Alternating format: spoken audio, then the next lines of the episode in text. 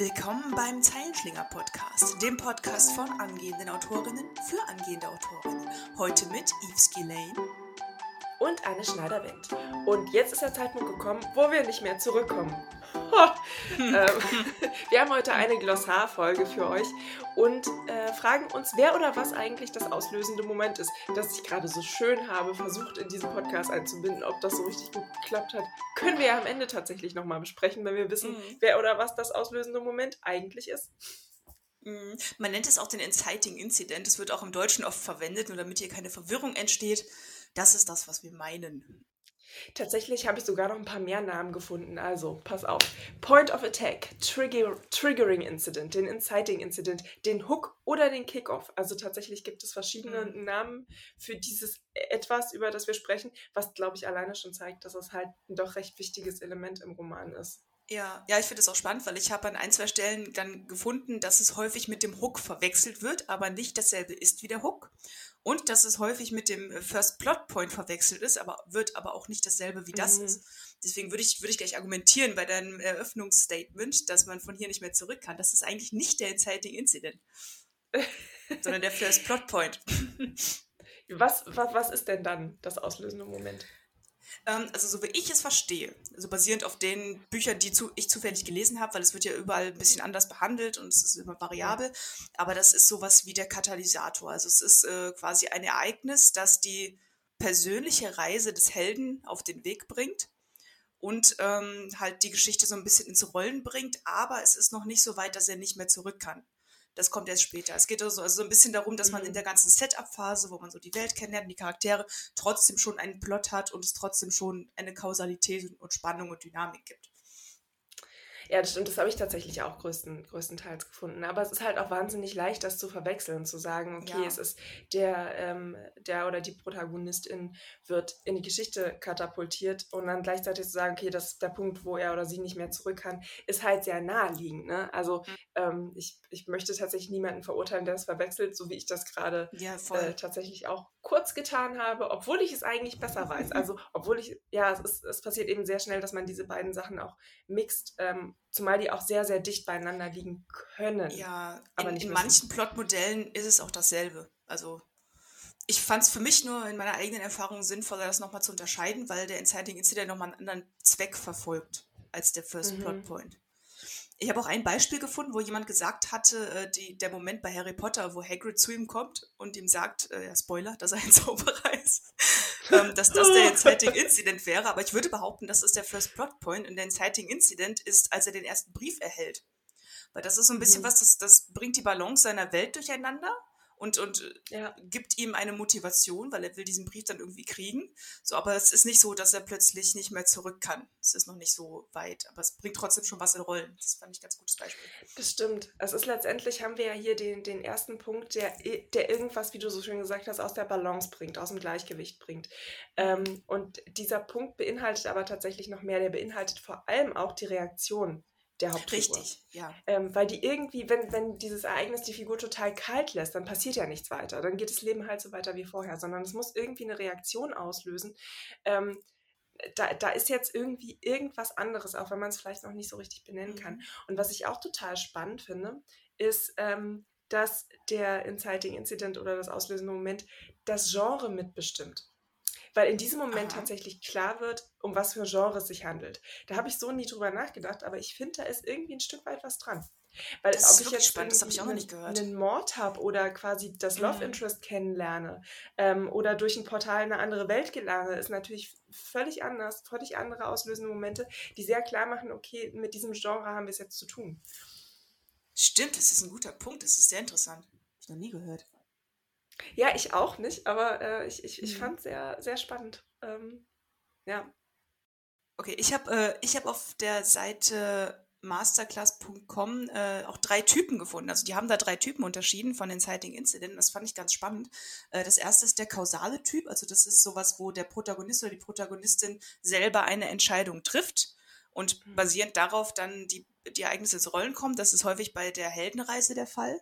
Dann wird der zufällige äh, Inciting Incident unterschieden, also wenn, wenn man zur rechten Zeit am rechten Ort ist und dann etwas passiert, oder der mehrdeutige, also ambiguous, ambiguous wo die Umstände nicht völlig geklärt sind. Und da ist das Zitat, ich habe es jetzt mal grob übersetzt, es bleibt mhm. dem Publikum überlassen zu erraten, ob die Protagonistin freiwillig oder zufällig in ihre Situation geraten ist. Und das fand ich ganz hilfreich, das mal so zu unterscheiden. Deswegen wollte ich es hier mal in den Raum werfen. Ja, nee, finde find ich auch interessant. Ähm, also ich meine, wenn man mal drüber nachdenkt, ist das irgendwie logisch. Klar ist was halt irgendwie mit Absicht oder zufällig viel mehr andere Möglichkeiten. Mhm. Gibt's ja nicht. Aber sich das halt auch sich das halt auch einfach mal bewusst zu machen und da entsprechend äh, irgendwie mitarbeiten zu können. Und ähm, ich finde halt gerade diesen, diesen letzten Punkt, wo man sagen kann, man kann es halt auch mehrdeutig gestalten und halt mhm. einfach offen lassen, ob das jetzt irgendwie ähm, wirklich zufällig war oder ob da doch irgendwer oder irgendwas seine Finger im Spiel hatte. Ähm, ja, finde find ich ganz interessant, wenn man dann auch über den eigenen äh, auslösenden Moment nochmal nachdenkt äh, und guckt, okay, ja. wie ist das eigentlich bei mir? Und kann ich da vielleicht sogar noch ein bisschen was, was spannender machen oder da noch eine Frage zusätzlich aufwerfen? Hm, genau, ich glaube, das hängt auch im direkten äh, Zusammenhang mit der Entwicklung, die der Charakter durchlaufen wird. Also bei so einem, ähm, bei, wenn er selber die Entscheidung, er oder sie selber die Entscheidung getroffen hat, dann ist es ja wahrscheinlich jemand, der von vornherein ein Ziel hat und dann seine Lektionen werden dann vielleicht sein Ziel ändert. So, aber ich habe auch mhm. überlegt, welche, welche, welcher Typ wäre bei, in meinem Roman denn ähm, derjenige. Und es wäre bei mir auch tatsächlich der mehrdeutige. Das liegt aber auch daran, dass meine Protagonistin eigentlich keine Änderung will. Also sie will dann alles daran setzen, dass es wieder so wird wie vorher. Und ähm, mhm. da ist es dann irgendwie ganz, ähm, ja, das hängt irgendwie im Zusammenhang damit, dass es am Anfang dann so, un dass sie auch selber nicht die Hand wirklich im Spiel hat darin, dass sich was verändert. Also hat sie dann wahrscheinlich schon ein bisschen, aber ähm, nicht so sehr, wie wenn sie es jetzt selber in die Hand genommen hätte. Und das macht auch den Charakter sehr aus, finde ich. Und die Mehrdeutigkeit entsteht dann quasi dadurch, dass sie, ähm, dass, dass sie vielleicht doch unterbewusst die Finger mit im Spiel hatte? Oder ähm, wie? Also die Mehrdeutigkeit entsteht ein bisschen dadurch, dass man nicht ganz weiß, ob das, was sie wahrnimmt, real ist oder nicht. Okay. Hm, ja, ich will jetzt nicht zu sehr in die Tiefe gehen. Ich weiß auch nicht, ob ich es ob, ob hinkriege, aber. Experiment. Ja, aber es ist auf jeden Fall ein interessanter, interessanter Punkt, wo man ähm, letztendlich braucht man ja für das, das Ausbilden dieses, dieses Moments auch ähm, schon das Ende im Blick wie du schon gesagt mhm. hast, es ist halt auch so ein bisschen wichtig, wo geht die Entwicklung eigentlich hin, ähm, wo, wo soll das Ganze enden und dann entsprechend das auslösende Moment daran anpassen, ähm, macht natürlich total Sinn. Ich habe auch tatsächlich ähm, den Satz gefunden, ähm, das auslösende Ereignis am Anfang der Geschichte muss dem Leser ein Versprechen geben, das Versprechen auf das Ende. Ähm, es ist von storyanalyse.de. Ähm, mhm und das fand ich sehr schön, weil, weil es stimmt natürlich. Du, du wirfst halt irgendwie auch Fragen auf in diesem Moment. Ja. Ähm, und die sollten halt am Ende idealerweise beantwortet werden. Oder ich sollte zumindest einen guten Grund haben, warum ich sie nicht mhm. beantworte. Aber es ist halt, es weist halt schon mal so ein bisschen grob eine Richtung. Ähm, und was dann halt eben auch gesagt wurde, was ich ja persönlich auch immer sehr wichtig finde, versprich nichts, was du nicht halten kannst. Mhm. ja, also ähm, man sollte schon im Blick haben, wo man eigentlich mit der ganzen Chose hin will. Was äh, jetzt vor allen Dingen für Plotter gilt, möchte ich sagen, bei Panzern wenn man jetzt wirklich äh, einfach die Geschichte nach Gefühl runterschreibt, auch chronologisch, dann muss man in dem Moment, weiß man in dem Moment natürlich nicht unbedingt, wo das Ganze hingeht, wenn man jetzt wirklich so völlig frei macht. Aber dann spätestens in der Überarbeitung sollte man eben gucken, dass diese Momente auch zusammenpassen, dass das Ende zum Anfang passt und dass das auslösende Moment wirklich auch auf dieses Ende hinweist. Aber da vielleicht ein kleiner Hinweis von mir, der, ich bin früher Panzer gewesen und bin inzwischen radikaler Plotter. Äh, und der Unterschied ist, dass ich halt, also ich habe jetzt unglaublich viel Material, weil ich einfach drauf losgeschrieben habe und so. Und jetzt habe ich gerade extrem viel Arbeit damit, das in eine Reihenfolge und in ein vernünftiges Narrativ zu bringen. Also es ist super frustrierend. Deswegen, also ich glaube, viele, die Panzer sind und die erfolgreich damit sind, die haben trotzdem eine Struktur im Kopf, machen das halt einigermaßen intuitiv dann, dass sie trotzdem mhm. so die Beats einigermaßen treffen. Ähm, das nur mal kurz eingeworfen. Ja, total. Also ich, ich glaube auch, das sind wir jetzt in einer völlig anderen Diskussion, ich weiß, aber ich glaube auch, dass, ähm, also zum einen plotten Penzer auch nur halt eben hinterher. hm. ähm, und zum anderen, klar gibt es eben diese Menschen, ich habe äh, eine, eine Autorin in meiner Schreibgruppe, die hat ein unglaublich gutes Gefühl für ihre Sachen. Ähm, die, die hat am Anfang keine Ahnung, wo es am Ende hingeht. Aber das passt alles. Also das, das fällt alles richtig schön zusammen und du denkst am Ende, da wollte sie die ganze Zeit drauf hinaus. Wollte sie tatsächlich nicht, weil sie es nicht wusste am Anfang, aber Mhm. die hat eben ein unglaublich gutes Bauchgefühl für diese ganzen ja. Sachen, ohne das explizit benennen zu können, okay, mein auslösendes Moment passt jetzt zu meinem Ende. Aber es tut es am Ende eben und dadurch geht die Geschichte auf. Mhm. Das stimmt. Ich will gerne nochmal auf den Punkt zurückkommen, den du gerade gebracht hast, dass, dass man auch ein Versprechen gibt mit dem Inciting Incident. Das finde ich super spannend. Also jetzt habe ich nochmal drüber nachgedacht, äh, wie das bei mir im Roman ist, dadurch, dass das mehrdeutig ist. Es hat auch viel damit zu tun, dass, dass sie sich selber entdeckt. So dass sie, äh, so Selbsterkenntnis und sowas. Und da ist es ja im Grunde auch so ein bisschen Versprechen. Der Charakter ist sich selber unsicher am Anfang und wird am Ende sicher. Und bei den anderen hat man es auch so ein bisschen so, wenn man so einen zufälligen Moment hat, mhm. dann ist es wahrscheinlich eine Geschichte, die doch ein bisschen mehr ähm, auf ähm, auf sowas wie jetzt im total übertriebenen Sinne universelle Kräfte setzt, also zur richtigen Zeit am richtigen Ort und dann baut das irgendwie darauf auf und so ein bisschen die, ähm, die, die ähm, Handlungsmacht von den Charakteren weggenommen und dass es trotzdem passt. Es hat ja auch eine eigene Dynamik. Und wenn mhm. das so mhm. kausal ist, dann, dann ist halt, liegt, liegen halt die Karten beim Charakter auf den Tisch und es hängt sehr davon ab, wie er oder sie sich entwickelt. Mhm, total. Also ich meine, du hast ja immer mit, mit diesem Zufall, es ist so ein bisschen zweischneidiges äh, wie heißt das Schwert? Das ich, bin, ich bin einfach zu pazifistisch, als dass ich wüsste, wie, äh, wie, wie, ein Schwert heißt. ein zweischneidiges Schwert. Ähm, weil so ein Zufall natürlich ähm, wenn er richtig eingesetzt wird, unglaublich viel Dynamik reinbringen kann, aber man eben auch aufpassen muss, dass nicht zu viele Zufälle passieren, weil irgendwann ja, ah, wird es halt so ein bisschen, das Problem habe ich mit meiner Geschichte tatsächlich, dass da ähm, gerade am Anfang sehr viel durch Zufall passiert. Wir haben ein Unwetter, jetzt sind sie auf dieser Insel gefangen, ne, wo ich mich jedes Mal frage, okay, wie viel kann ich dem Leser oder der Leserin da tatsächlich zumuten an Zufall und ab welchem Punkt habe ich es dann einfach auch überreizt. Ähm, deswegen bin ich tendenziell, äh, obwohl ich es gerade anders schreibe, eher ein Fan von so einer gewissen Absicht dahinter oder ähm, einem be bestimmten Grund, warum Dinge passieren und nicht einfach, na gut, es ist jetzt halt einfach passiert. Ähm, ist aber auch manchmal echt schwer umzusetzen. Ja, das ist ein guter Punkt. Also auch in, in der Situation, wo es durch Zufall passiert, ähm, hat der Protagonist oder die Protagonistin irgendwie äh, Einfluss darauf genommen also ist, ich glaube, ein Inciting Incident wird stärker, je mehr ähm, er aufbaut auf den Handlungen oder dem Charakter der Protagonistin oder des Protagonisten. Also, dass er dort an Ort und Zeit ist, heißt vielleicht, dass er oder sie selber nicht wusste, dass da was passiert, aber dass es trotzdem mhm. die eigenen Handlungen waren, die ihn oder sie dorthin gebracht haben. Ich glaube, das ist schon wichtig.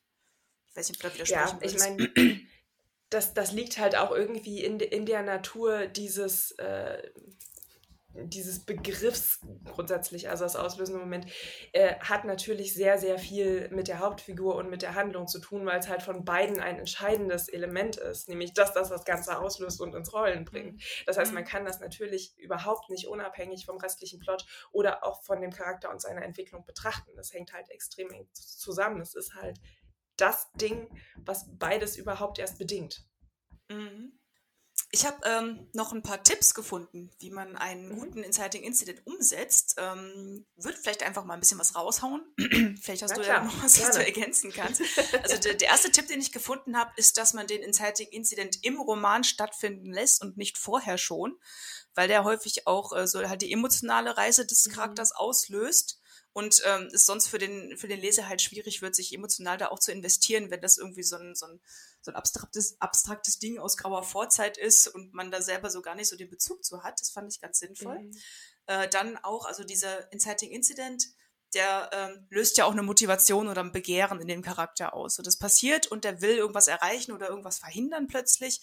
Äh, und das, mhm. das bringt ihn dann auch so ein bisschen durch den Rest des Romans. Da muss man ein bisschen darauf achten, dass diese Motivation auch bleibend ist. So, also wenn es jetzt irgendwas Kleines ist, was dann irgendwie nach zwei Szenen schon wieder egal ich hab ist. Hunger! Dann, ja, sowas zum Beispiel, genau. Das ist halt, das reicht halt nicht, um den ganzen Roman dann irgendwie so durchzuziehen. Ähm, ja. Und dann auch, das hatten wir schon gesagt, ich gehe gerade meine Liste hier mal durch, äh, dass der, dass der Inciting Incident eine spürbare Veränderung im Charakter bewirkt, dass dieser dann Handlungen vollzieht, die er vorher vielleicht nicht getan hätte. Mhm. Fand ich auch spannend. Ähm, das Ganze sollte zum Hauptkonflikt beitragen und, das hast du auch schon gesagt, sollte Erwartungen auslösen, also Versprechen machen. Hast du da noch mhm. irgendwas äh, zu ergänzen? Ich habe nichts zu ergänzen. Ich finde es tatsächlich sehr äh, sinnvolle Hinweise, die ich äh, im Anschluss dieser Folge vielleicht auch nochmal über mein auslösendes Moment drüber jagen werde. Weil ich, ich habe damit schon immer so ein bisschen gehadert. Es war tatsächlich für mich auch ganz gut, mich damit nochmal auseinanderzusetzen, obwohl ich diesen Begriff kenne und jetzt irgendwie mhm. gedacht hätte, naja, hm, ähm, gut, dann erkläre ich halt nochmal, was das ist. Habe ich halt äh, auch bei der Recherche schon unglaublich viel gelernt. Ähm, und habe jetzt, glaube ich, ein besseres Gefühl dafür, warum ich mit meinem auslösenden Moment im Moment noch so ein bisschen hadere und der noch nicht so richtig rund sich anfühlt. Also es, mhm. ähm, ich glaube, es macht, sich, macht durchaus Sinn, sich äh, mich mit diesem Moment nochmal total auch auseinanderzusetzen, auch wenn man das Gefühl hat, okay, ich weiß schon, wo meine Geschichte hingeht und es ist alles schon geplottet, weil ähm, dieser Moment natürlich nicht nur die Hauptfigur, sondern auch die LeserInnen in die Handlung zieht. Richtig. Na, dann hoffe ich, wenn, äh, wenn dich das Ganze nochmal so ein bisschen äh, inspiriert und angeregt hat, dass es unseren Zuhörerinnen und Zuhörern genauso geht. wir haben das Thema jetzt auch soweit umrissen. Wenn man mhm. da weiß nachlesen möchte, wir packen die Links, die wir gefunden haben, in die Show Notes. Ansonsten, man kann es einfach googeln und findet da unglaublich viel zu. Ähm, wenn man dann in die Tiefe gehen möchte, da gibt es sehr viel Material online. Genau. Ähm, ansonsten gibt es äh, auf Instagram natürlich wie immer auch noch so ein paar Anekdoten und Tipps aus der Folge. Ähm, ihr könnt uns äh, unseren Newsletter abonnieren. Da gibt es zwar keine Tipps zum auslösenden Moment, aber vielleicht eine kleine Anekdote dazu, wie es meinem auslösenden Moment gibt, da äh, geht, weil es da also ein bisschen Update von unseren eigenen Schreibprozessen mhm. gibt. Da erfahrt ihr auch immer das Neueste zuallererst. Ähm, ihr könnt uns gerne bei Patreon unterstützen, wenn ihr diesen Podcast gerne mögt und möchtet, dass wir ganz lange weitermachen können. Wir sind schon lange über unser auslösendes Moment hinaus, aber die Geschichte ist im Rollen. Wenn ihr sie, äh, uns helfen wollt, sie am Rollen zu lassen, dann ähm, unterstützt uns sehr gerne. Da gibt es auch spannende Zusatzinhalte. Ähm, und ich überlege gerade, vielleicht machen wir zu dieser Folge auch ein, ähm, ein Template damit ihr äh, damit arbeiten könnt und euren Inciting Incident mhm. nochmal überarbeiten könnt.